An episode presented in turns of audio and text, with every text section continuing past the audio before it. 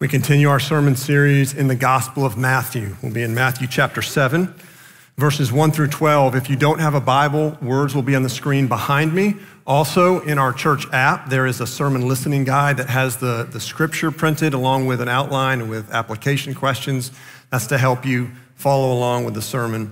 Matthew chapter 7, verses 1 through 12. Judge not that you be not judged.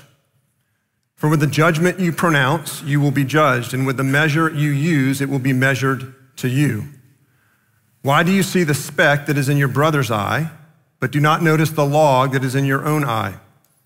Or how can you say to your brother, Let me take the speck out of your eye, when there is a log in your own eye?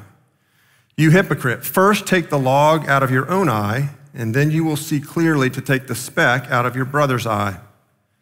Do not give dogs what is holy and do not throw your pearls before pigs, lest they trample them underfoot and turn to attack you. Ask, and it will be given to you. Seek, and you will find. Knock, and it will be open to you. For everyone who asks receives, and the one who seeks finds, and to the one who knocks it will be opened. Or which one of you, if his son asks him for bread, will give him a stone? Or if he asks for a fish, will give him a serpent? If you then, who are evil, know how to give good gifts to your children, how much more will your Father who is in heaven give good gifts, good things to those who ask him? So, whatever you wish that others would do to you, do also to them. For this is the law and the prophets. Pastor Chuck Swindoll recalls an experience he had when he was teaching at a, week long Bible conference. And after the first night when he taught, he met a married couple that came up to him and introduced themselves and, and, and were really excited to be at the conference this week, and he was glad to meet them. Well, from that point on, every time he would get up to teach, about 10 minutes into his message, the husband would fall asleep. And this went on and on. And, and, as the week progressed, every time he taught, 10 minutes in, the husband would fall asleep. Chuck Swindoll started to get irritated on the inside. So much so that by the end of the week, he figured that this man was there because his wife had dragged him there, and he had no desire to be there and no interest in hearing about the Bible. So after the last meeting and his last message, this couple came up to him, but specifically the wife came up to him, and he was prepared for this wife to come up and ask for advice on what she should do about her husband who has zero interest in spiritual things and, and how she should share the gospel with him. He was shocked because she came up and began to share how her husband had terminal cancer and that he is the one that actually drug her there or wanted her and both of them to be there. But because he was on so many pain meds, it made him drowsy. Then she said to him, She said, My husband loves the Lord, and you are his favorite Bible teacher. And this was his final wish to come to a conference with you speaking. And this is what Chuck Swindoll said at that moment as he reflected. He said, I stood there all alone, as deeply rebuked as I ever had been. Judging others, being quick to judge, having a critical spirit or a judgmental attitude. Unfortunately, we all know it very well because it comes so natural to us, doesn't it? I mean, you don't have to work hard to criticize people. You don't have to work hard to rush to a judgment on someone or to impugn motives or to create a narrative around someone or to think the worst of someone. It just flows naturally out of us. Now, if there's one thing we've learned from Jesus' Sermon on the Mount, it's that he gets the human condition. Because what he's been talking about in this sermon has hit very close to home. And this section is no different. So, for all of us in this room who are quick to criticize and quick to judge, and for the critical spirit that we know well, the question becomes how do we overcome a critical spirit? How do you overcome that judgmental attitude that we know so well? Well, it starts with knowing what the origin of a critical spirit is. Where does it come from? Now, before I get to the origin of the critical spirit, I want to point out where it comes from in this passage. Where are we getting this from? Verses 1 to 2. Judge not that you be not judged. For with the judgment you pronounce, you will be judged, and with the measure you use, it will be measured to you. Now, what is Jesus saying here, and what is he not saying? Jesus is not forbidding all judgments here. He's not forbidding the use of a, of a discerning spirit. Don't judge doesn't mean don't think. It doesn't mean stick your head in the sand and never make a judgment or discern something. How do we know that?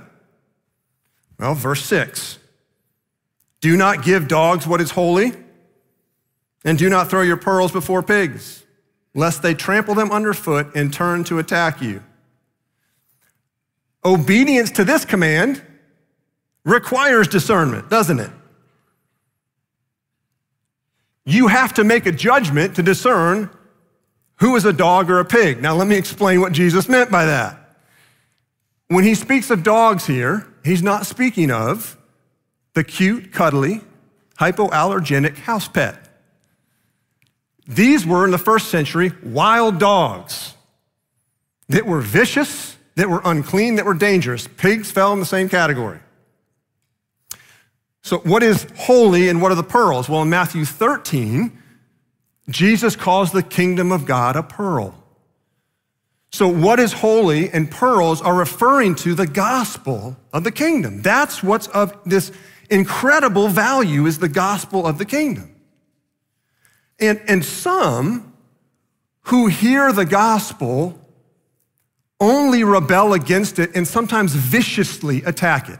So, what Jesus is saying here is you don't continually offer the gospel to someone if they are hostile against it, viciously attacking it, having contempt against it, at some point you stop offering the gospel to that person. Now, this requires discernment. You have to make a judgment.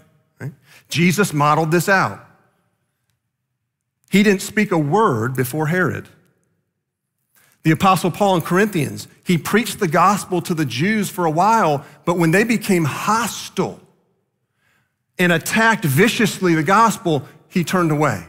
Right, and there are other places in the New Testament where this is modeled out. The point is that Jesus is not saying here, don't ever think, don't ever make a judgment, don't ever discern, don't suspend your, your, your critical thinking, not criticizing thinking, but critical thinking. No.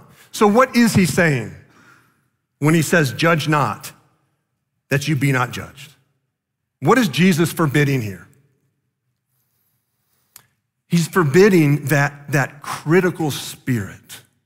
He's forbidding that quickness or that readiness to pounce and come to a judgment or a conclusion on someone. In fact, the verb that Jesus use, uses here shows up again in Romans 14:10. Why do you pass judgment on your brother? Or you, why do you despise your brother? For we will all stand before the judgment seat of God. This verb, it means to be judgmental in the seat where only God belongs. God is omniscient. That means he knows all things, which means when God renders a judgment, he knows the circumstances. He knows the, the intentions and the motives of the heart. When you and I make a judgment, we don't know all the circumstances. We don't know the motivation of the person's heart. The story about Chuck Swindoll is a great example of that, and we all have been guilty of that, where we rush to a judgment and we don't know the situation, the circumstance, or what's going on in someone's heart. This is what Jesus is forbidding. And when we rush to those kind of judgments, conclusions, verdicts, we become hypercritical and we move quickly to condemning people. And that's what Jesus is forbidding. A judgmental attitude reveals a prideful spirit. Right? A judgmental attitude reveals that we are sitting on the seat where only God sits. And in that pride, we're inviting God's judgment, not his mercy. So, are you quick to criticize people? Are you quick to see the worst in people? Or are you quick to, to really go on a hunt to find the worst in people and rush to some critical judgment? Now, how would Jesus answer that question for you? Well, I want you to notice here that, the, that five verses, verses one through five, are reserved for judgmental people and only one verse, verse six, is, is reserved for undiscerning people. So just look at that ratio, and the ratio tells you where the real danger is. I think our real danger is not in being undiscerning, though that's possible and that happens. The real danger is in us being judgmental and being critical. So the answer is yes. I have a critical spirit. You have a critical spirit. We are quick to judge. So, where does it come from? Let's get back to the origin then. If that's, that's what Jesus is speaking of here, what's the origin of a critical spirit? Where does it come from? Look at verse 3. Why do you see the speck that is in your brother's eye, but do not notice the log that is in your own eye? Speck, that's like speck of sawdust versus log. Okay, big difference. Jesus is picturing a person here who fixes his gaze on something that is relatively unimportant in someone else and failing to see something that's very important in himself. Or what he finds wrong in his brother is very small compared to what God sees is wrong in him. We are excellent at finding fault in others. And we are not good at seeing fault in ourselves. There's a, there's a great example of this in 2 Samuel chapter 12, verses 1 through 7. There we learn that, that King David steals another man's wife. King David already had a very large harem, but he lustfully pursued another woman, seduced her, and then found out that she had become pregnant by him. When he found this out, he realized that her husband was on the front lines on the military front fighting the king's battles. And so he arranged for her husband to be killed in battle. So now King David is guilty of adultery and murder. The prophet Nathan goes to David. And instead of confronting David outright, he tells David a short story or a parable about this little poor farmer who had one lamb and how his powerful, rich neighbor farmer, who already had a large flock, stole his one little lamb. And after Nathan tells this story to David, David is outraged. I mean, he is outraged. And in his seething anger, he says to Nathan, Who is this man? He's ready to pounce. And Nathan says, You are that man. David had a log in his eye. And yet he was fixated on this speck in this wicked farmer's eye. Now, here's the question in that story Why did David get so angry at this wicked farmer who had stolen this poor farmer's lamb? Why did David get so angry? Perhaps some of the force of his wrath arose from his own suppressed guilt.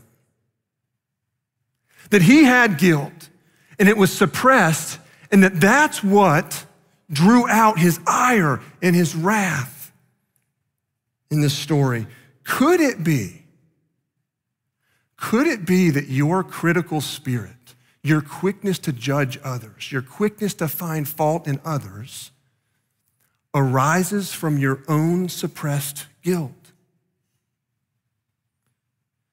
You know, what we find and what we see is that oftentimes what you are most highly critical of in others can oftentimes be what you are guilty of yourself. That when you find someone that just pours out wrath on a certain sin in someone or a certain behavior in someone, a lot of times there is a log. There is suppressed guilt inside of that very sin that causes that wrath to come out. I'll say it this way the degree of your criticalness or of your judgmentalness oftentimes reflects the degree of your own suppressed sin or your suppressed guilt over your sin. So, how do you overcome critical spirit? If, if the origin of a critical spirit is an unhealed wound or suppressed guilt, which is just sin that has not yet received the healing touch of Christ if, if the origin of a critical spirit is an unhealed wound or unhealed sin, well, then what's the remedy? What's the remedy for critical spirit? So we arrive at these verses that are so often pulled out of context verses 7 to 8. Ask, and it will be given to you. Seek, and you will find. Knock, and it will be open to you. For everyone who asks receives, and the one who seeks finds, and to the one who knocks it will be opened. These are attractive verses. I want that house. If I pray hard enough for it, the offer will be accepted. I want to get into this college. And if I ask, my application will be accepted. Or I want this cancer or this illness taken away. And if I ask, I will be healed. Now, you all know the problem with those types of prayers when they don't get answered. You turn to these verses and go, Everyone who asks receives. God, can I trust you? You said it. Can I trust you? This is why context is so important when you read the Bible. So important. What is the context of this call to prayer? It's the Sermon on the Mount. It's the Sermon on the Mount where where Jesus is calling his followers to that which seems impossible. If we look back over the Sermon on the Mount and look at what Jesus has called his followers to, for example, Don't get angry. Don't look lustfully at someone. Don't retaliate towards someone who has hurt you. When someone insults you, be ready for another insult. Love your enemies. Don't seek the approval of others. Don't be anxious. That was last week.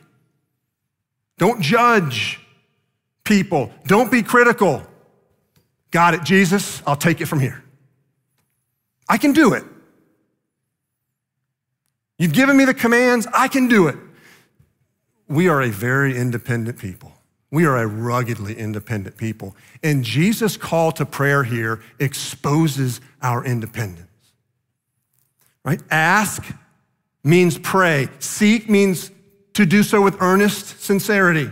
Knock means to, to, to, to ask, to do it with sincerity, and to actively pursue God's way that his door would be open ask, seek, knock. And these verbs are all in the present tense, which means that this is, uh, this is persistent, ongoing. It's like keep on asking, keep on seeking, keep on knocking, keep on, keep on. For what? What are we asking for? Well, in the context of the Sermon on the Mount, we're asking for, verse 11, the good gifts that will empower us to do what seems impossible. So, for example, Father, all I want to do is retaliate against that person who insulted me. Give me the strength to forgive and to absorb. Another insult. Father, who is see my enemies suffer. Give me the gift of your love that will empower me to bless them. Father, if I spin the truth just a tiny bit, oh, the gains for me are huge. Father, give me the gift of sincerity and honesty that I would speak the truth no matter what the consequence. Father, the pleasure of that adulterous look or relationship is too enticing. Give me purity. Or, Father, I love money and I want more of it.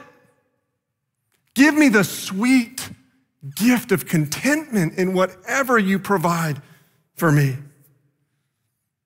Father, it feels so good to judge people and to criticize them. Give me the gift of humility that I can see my own sin and own it, that I can see my log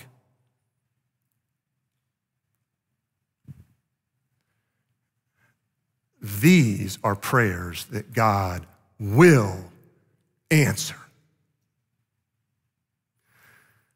Everyone who asks receives with these prayers.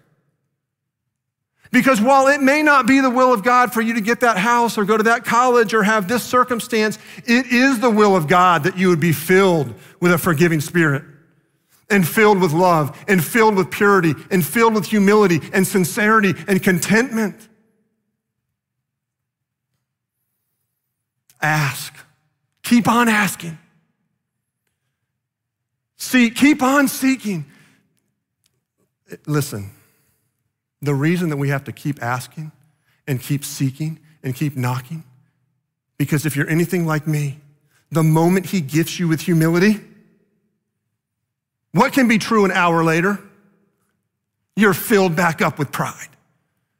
Or the moment he gives you the ability to love your enemy, a day later, you're ready to roast them again, right?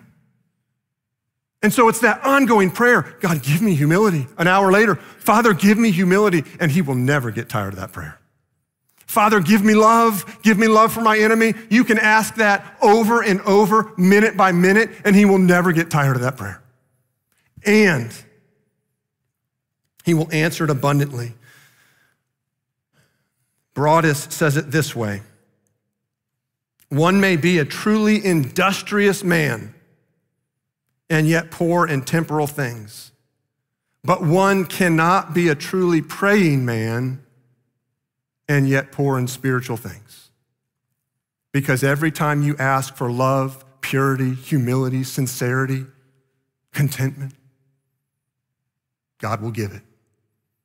And you'll have to ask again when you fall away from those things. And why? Because God is infinitely generous and infinitely good and abundant in his provision. He loves to provide. He gives us example of the bread and the fish in verses 9 and 10, right? Father son type of situation. He says, if your son asks for bread, are you going to give him a stone? And the idea here is that a stone can look like a small loaf of bread.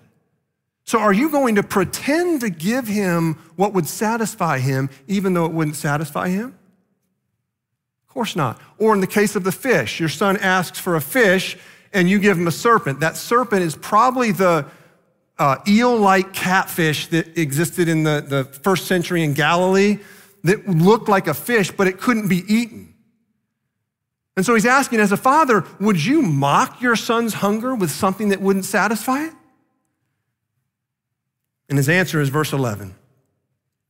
If you then, who are evil, meaning sinful, know how to give good gifts to your children, how much more will your Father who is in heaven give good things to those who ask him? You ask for a forgiving spirit, for love, for purity, for humility, for sincerity, for contentment. God will give it, He will lavish it upon you, and you will have to keep on asking. There's a great vivid, riveting example of persistent prayer in Genesis chapter 32. It's the story of Jacob wrestling with God. Now, Jacob was a scoundrel. He was a deceiver. He was a cheat. He was a trickster. He was prideful. He was a self absorbed man just like you and me.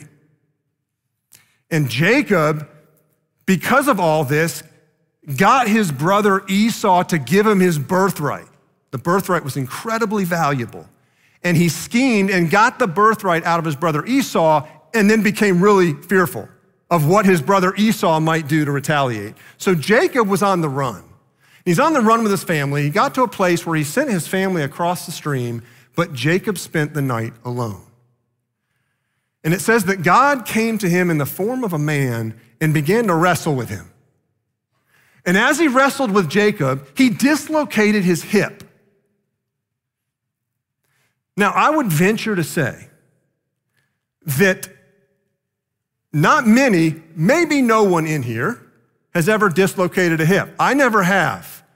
But I can't imagine the pain of having your hip dislocated.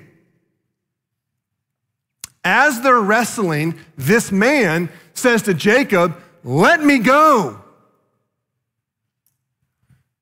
And Jacob replies, I will not let you go unless you bless me.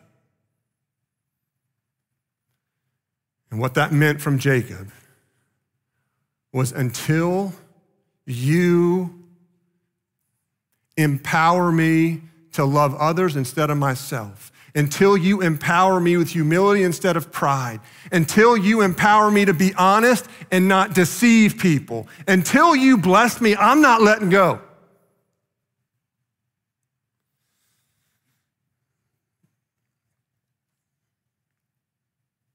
Ask and it will be given to you.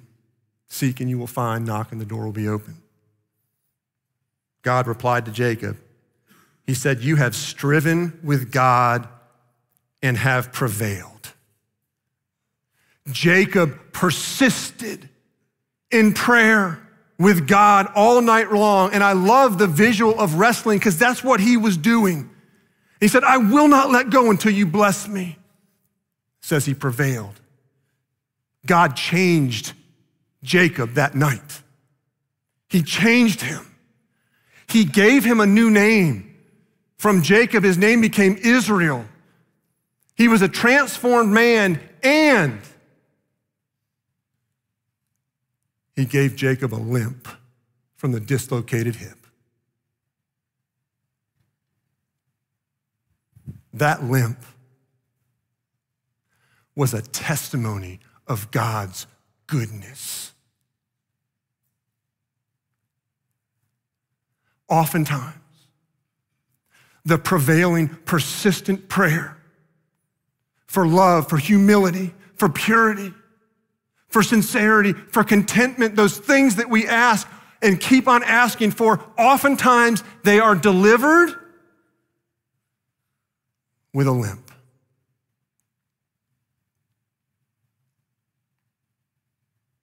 Do you have a limp?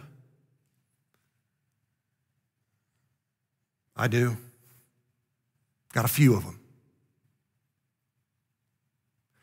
Your limp is a testimony of God's goodness. And then He answers prayer, these kinds of prayers that we're speaking of here.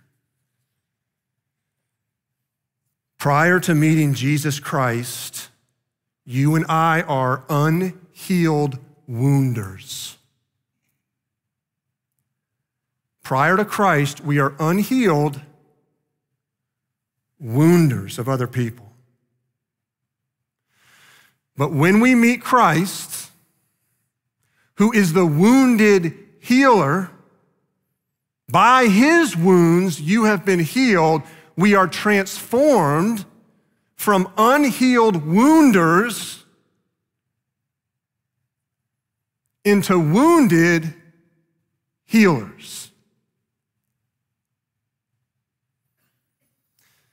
A critical spirit is evidence of an unhealed wounder. And you and I will continue to struggle with the critical spirit. But when the Spirit of God dwells in us and we find ourselves persistently praying and asking God to fill us with love and peace and purity and humility, right, He heals. And we become healed. We become wounded healers. How do you overcome a critical spirit? First, it's understanding the origin of it, which is an unhealed wound. It's an unhealed wound. It's, it's suppressed guilt, which is really just sin that hasn't, hasn't received the healing touch of Christ. And out of that wound, or that unhealed wound, we wound. That's where the origin of a critical spirit comes from. So the remedy is to seek the one to seek the one who gives and grants abundantly humility and love and purity and contentment. But then, what, what is the evidence of transformation? What's the evidence of an uncritical spirit? Verse 12. So, whatever you wish that others would do to you, do also to them, for this is the law and the prophets. This is known as the Golden Rule. And it's not unique to Christianity. In fact, it was in that day, uh, lots of religions and philosophies claimed the Golden Rule, but they were always in the, in the other religions, it was always in the negative, or it was always stated in the negative. It would be do not do to others what you would not like them to do to you. Apparently, Jesus is the only one that stated it in the positive.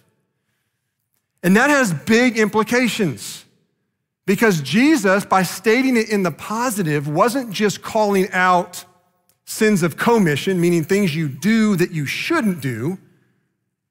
He was giving space for sins of omission, meaning things you don't do that you should do. In other words, Jesus is not saying, hey, just don't be critical of people. that wasn't enough. It's not enough to just not be critical, it's the call to love.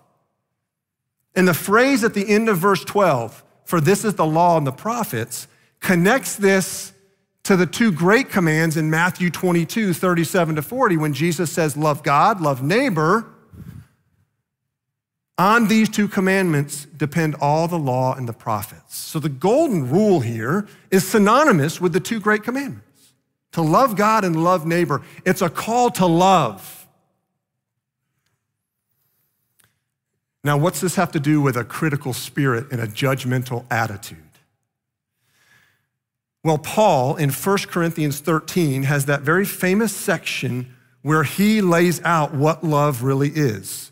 He explains or expounds upon love. And in there, in 1 Corinthians 13, verse 7, he says, Love believes all things. Now, what does that mean? Well, the word believe in the, in the Greek is, is the word for faith. So you say, well, does that mean belief there? Does it mean belief in Christ and the things of the gospel? Well, if, if that was the case, a more literal translation would be has all faith. But here, Paul's actually talking about what it looks like to love others. It's the love of neighbor love that he is expounding upon. And so, in the context here, love believes all things means a loving attitude which assumes the best in others. It means giving the benefit of the doubt. It means assuming the best in someone versus assuming the worst. That's what it means that love believes all things. Failure to believe all things is marked by suspicion. It's marked by uh, impugning motives or questioning motives. It's marked by creating a narrative of, of what's going on in this person's life and then coming up with the critical response you're ready to pounce with. That's the opposite of love believes all things. In other words, a critical spirit is the opposite of love believes all things. Believing all things, let me just remind you here, doesn't mean that you don't operate with discernment. And remember, verse 6 is a call to discernment. The first five verses are addressing the judgmental spirit. But you still operate with discernment. But love believes all things means I'm going to give the benefit of the doubt. I'm going to give charity. I'm going to assume the best instead of the worst. That's what it means to love or that love believes all things. Now, why? Why does love believe all things? Because love believes in the sanctifying work of God. And that when you look at someone, they are not a finished product.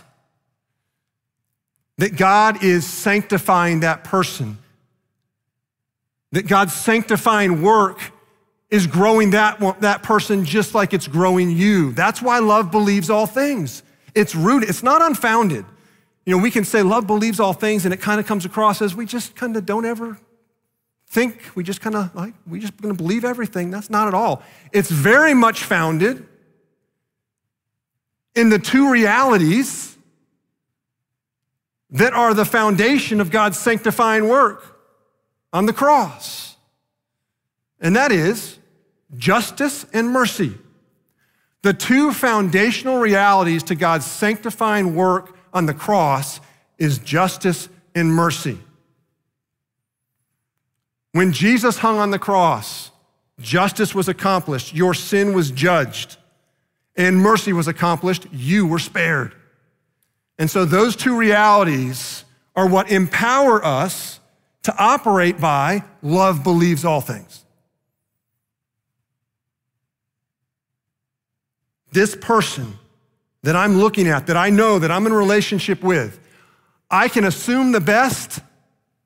I can give benefit of the doubt because God's sanctifying work is happening in that person. So, how do you overcome a critical spirit? I am getting very close to having to wear bifocal glasses. I have hit that age. Uh, my current glasses, which you don't see me wear because I'm wearing contact lenses right now, help me see things at a distance. I have very, very bad eyesight. Six inches away, things get blurry. So I am thankful for contact lenses and glasses. But I am beginning to struggle to read, which means that I'm going to have to get bifocals or reading glasses. But because I can't see far away, I'm going to need bifocals. I'm going to need two sets of lenses one for distance and one for up close.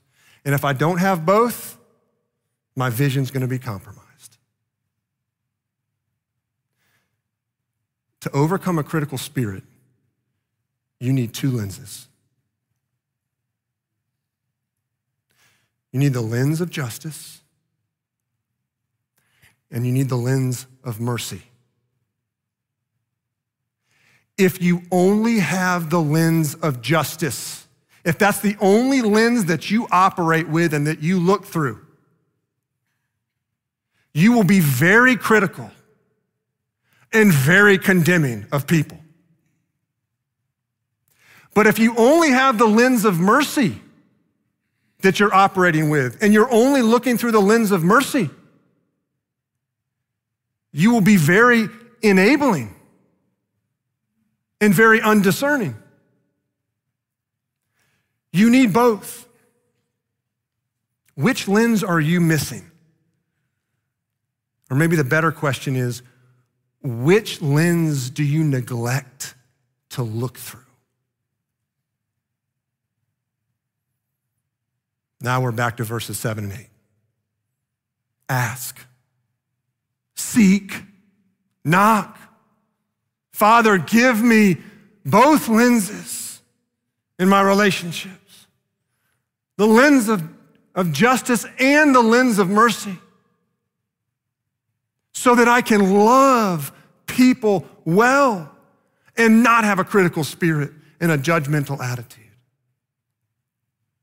so that I can see the log in my own eye and be filled with all humility as I relate to others. Let's pray.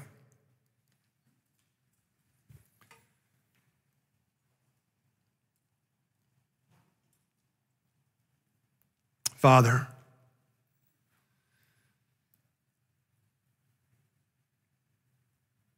for those of us who are in Christ, we are here today because of your justice and mercy. You judged our sin on the cross through Jesus. And you spared us because of your mercy. Father, we confess that we are so quick to only operate with a lens of judgment. And because of that, we confess that we are hypercritical. We confess that we're condemning. And we ask you, we ask, we seek, we knock, and ask you to give us the gift of your love, your humility, sincerity, honesty, purity, contentment, and that we would keep on asking, Father, so that we would be empowered to love others well, that you would rid us of our critical spirit. and that you would help us to love people through both lenses that we desperately need. Father, thank you for your mercy towards us. Thank you for your lavish love that you've poured out on us that we remember in this Advent season. That Jesus has come once and he's coming again. Father, we long for that day when we don't have to wrestle with a critical spirit, but until Jesus comes again, we will. And we need your help and we need your spirit to fill us with your love and your forgiveness that we can then extend to others. We pray this all in Jesus' name. Amen.